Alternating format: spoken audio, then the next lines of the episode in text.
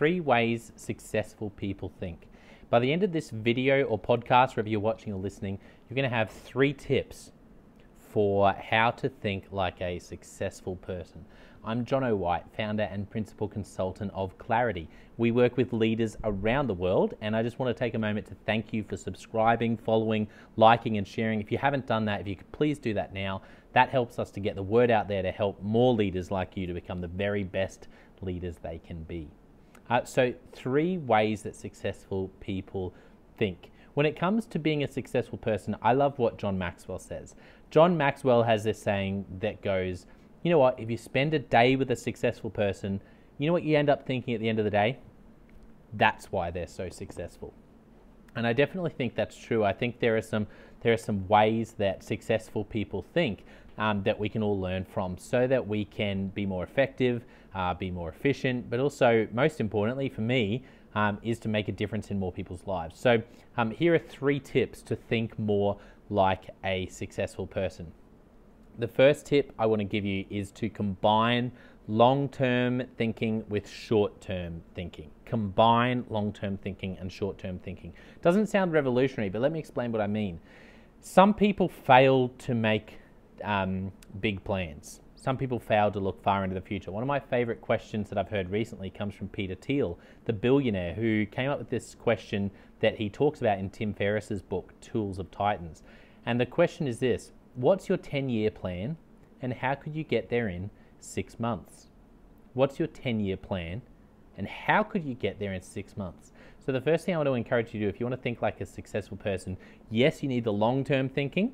Um, but the problem is, without the short term application, long term thinking can be very uh, demotivating because it's hard to see all the momentum you're gaining. That's where you get that from short term. So let me give you an example. Say that you want to really get fit. Um, like for me, I would love to be able to run five kilometers in 20 minutes. So for me, being able to run five kilometers in 20 minutes, or being able to run a half marathon or a marathon in a certain amount of time, there's there's more of your long-term thinking. Or maybe for you, it's about running the London Marathon in a you know in, in a few years' time. But that's not going to help you get out of bed tomorrow and actually do something about it. Instead, and this is really key, um, when it comes to successful people, they're very smart with their goals. And I like the idea of this that what if your goals, your short term goals, were less about comparing you with other people or the benchmark and were just about comparing you with who you were yesterday? What if your goals in the short term were just about comparing you with who you were yesterday? So let me give you an example and stick with fitness, you're running a marathon. And yes, the long term goal might be to run the New York Marathon or the London Marathon. But the short term goal, you know what, I haven't gone for a run in three months, you might say. Well, the you, you know, you yesterday didn't go for a run at all. So maybe the goal for you short term, let's say this week, is to, is to get out and go for a walk three times. Now you might say, but how does that move me at all towards my goal? Well, the, the key is that as you progress and do week after week, the, the, the goal the week after might be still to go out and go for a walk three times. Maybe you go for a walk twice and run once. Now, you will fall, you will slip, but you can see how automatically you're going, I could get out and go for a walk three times next week. That's very doable. And if you then compare next week to the week after and just set and just move your goals incrementally. So, how do you know how do you actually implement this and when do you know you're going wrong? Well, for me, it's all about goals. Too often we, we put stretch goals in front of ourselves and we get really passionate about them and then we fail. And failing is part of life. Watch a baby learning how to walk. You know, they fail and fail and fail. That's how we all learn to walk. So failure is a good thing. The problem is when we fail again and again and again. And by that I mean when we fail to meet our goals again and again and again, we get demotivated. So we want to create goals that we can actually um, achieve. That's why I love the idea of comparing, you know, basing my goals on me yesterday.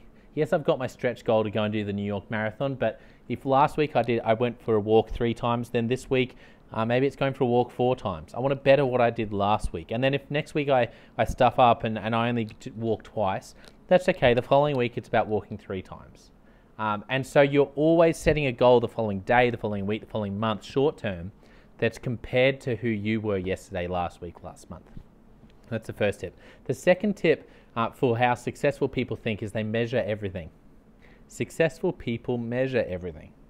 So when it comes to any part of your life that you want to see more success in, excuse me, start by measuring it. How could you measure success in that area of your life?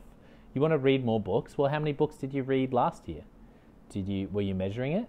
Um, and this connects very closely to the first tip, which is about uh, long-term thinking meets short-term thinking. Because once you measure something, then you start actually having some results to base off. That's how you know how you did last week. That's how you know how you went last month. Um, so measure things, and um, this is really important. This is actually a bit of a, a bit of a secret weapon when it comes to being successful. Let me tell you how this plays out in the workplace. There's a great book called the uh, the Truth About Employee Engagement by Patrick Lencioni. He talks about the three things that, that basically ruins engagement for any of us in a job. And um, those three things are anonymity. So if you're in a job where you feel anonymous, then that's really going to make it not a place where you want to be.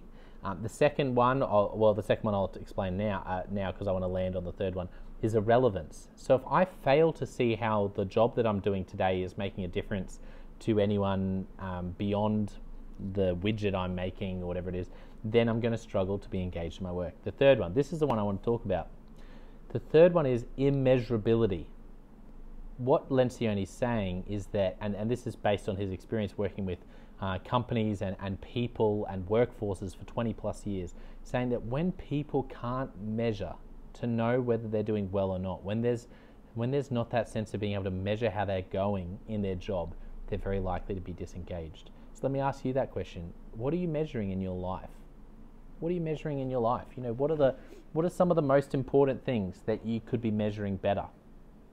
Because I guarantee you that successful people uh, are measuring everything. And if you want to think more like a successful person, let me encourage you to, to do that too, to measure to measure more things. That's the second tip. The third tip, and this is remember this is three ways successful people think. So the first tip we looked at uh, was around mixing long-term thinking and short-term thinking. The second tip was about measuring everything, and the third tip I want to say is celebrate failure.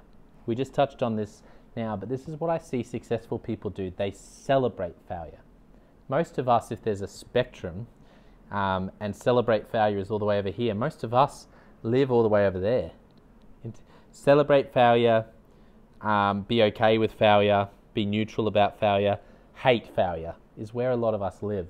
What's the problem with that? Well, we've bought into the myth that um, being successful looks like nailing it first time. The number of very successful leaders that I work with who are in their 20s, as an example, is very slim. That's, that's an exception. That is not the norm. Why is that? It's because that people need to fail, people need to lead, people need to try things, people need to stuff up in their 20s, in their 30s. And you know what? Then you see them when they're 40 doing amazing things and you think, I want to do that tomorrow. But what you, you want to do what they're doing now, but you don't want to fail how they failed the past 20 years. And so I want to encourage you that, yes, we talked about short term goals and not wanting to fail our goals all the time, but in life, how do you celebrate failure? How do you go not only being okay with failure, but celebrating it? You know what? I tried. That's in the past six months, I've tried those five things as a leader. And I reckon all of them have failed. And that's great because I've been trying five things. I know it sounds so counterintuitive, doesn't it? Something in me is like, it struggles with it, even saying it. Or, you know, in, in your family, maybe in your role as whether you're a husband or wife or, um, you know, you're living with your parents or uh, in your friendships, what can, you, what can you try in terms of being a better friend, a better spouse, and try it. And if it fails, that's okay. What can you do in your diet and exercise and sleeping? Try it. And if you fail, celebrate failure. That's what successful people do. They fail again and again and again, and they celebrate when they fail because they know they're one step closer. I know it sounds cliched, but it's, it's such a game changer. If you can really learn to go, okay, I'm going to try 10 things and expect nine of them, possibly 10 of them, are going to fail, and that's okay. In fact, I'm going to celebrate it. Uh, so if this has helped you to get clear on your leadership, then wherever you're watching or listening, do me a favor and write in the comments clarity. Everything we do is about helping people to get clarity in their leadership and become the best leaders they can be. Um, and once again, thank you for following, subscribing, liking, sharing. If you haven't done that, please do that now. That helps us to get the word out there so we can help other leaders become the best they can be and more of them. Um, and also, it means you'll stay in the loop with all of our content on leadership. Uh, as an example, I've just released a book in the past couple of weeks called Step Up or Step Out How to Deal with Difficult People, even if you hate conflict. If you're anything like me, I hate conflict. Um, but I go through a process. So we're always, um, and, and, another thing that's on our website, consultclarity.org. This is completely free. The book costs money, obviously, but the, um, the on the website, what I'm talking about is our questions that we've done. Seven questions with more than 1,000 leaders around the world, all different sectors: education, government, um, multinational companies, small businesses, and um, more than a thousand leaders have answered the questions, and all that content is up there on our website for free. You can access it, you can read their answers, and learn from great leaders around the world. So, um, thank you for spending time with me. I appreciate it. I hope you found this valuable and helpful, and I'll catch you next time. Cheers.